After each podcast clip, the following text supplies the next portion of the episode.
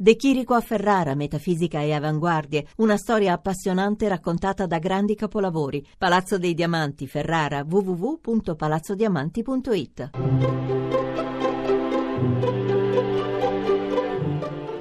Il pensiero del giorno.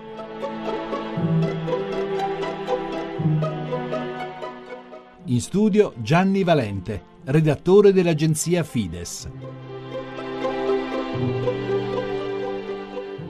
Manca meno di una settimana all'inizio dell'anno santo della misericordia indetto da Papa Francesco, un tempo speciale che interpella i cattolici di tutto il mondo, ma non soltanto loro, perché fin dall'inizio Papa Francesco non ha concepito il giubileo come una macchina organizzativa per adunate autocelebrative e trionfalismi clericali, ma lo ha piuttosto immaginato come terreno d'incontro anche con i non cristiani, a partire dagli ebrei e dai musulmani. E dopo le stragi di Parigi anche il cardinale Pietro Parolin, che è il collaboratore più stretto di Papa Francesco, ha ripetuto a chiare lettere che la misericordia è anche il più bel nome di Dio per i musulmani, che possono quindi essere coinvolti in questo anno santo come lo ha voluto il Papa. Nelle circostanze che il mondo sta vivendo, riproporre la promessa di una salvezza che non è nelle mani degli uomini vuol dire anche offrire a tutta la famiglia umana una preziosa via di scampo dal terrore che si traveste anche da delirio religioso.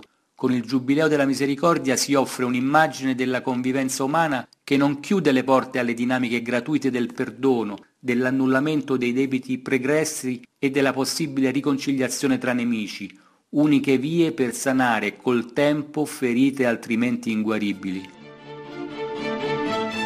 La trasmissione si può riascoltare e scaricare in podcast dal sito pensierodelgiorno.rai.it.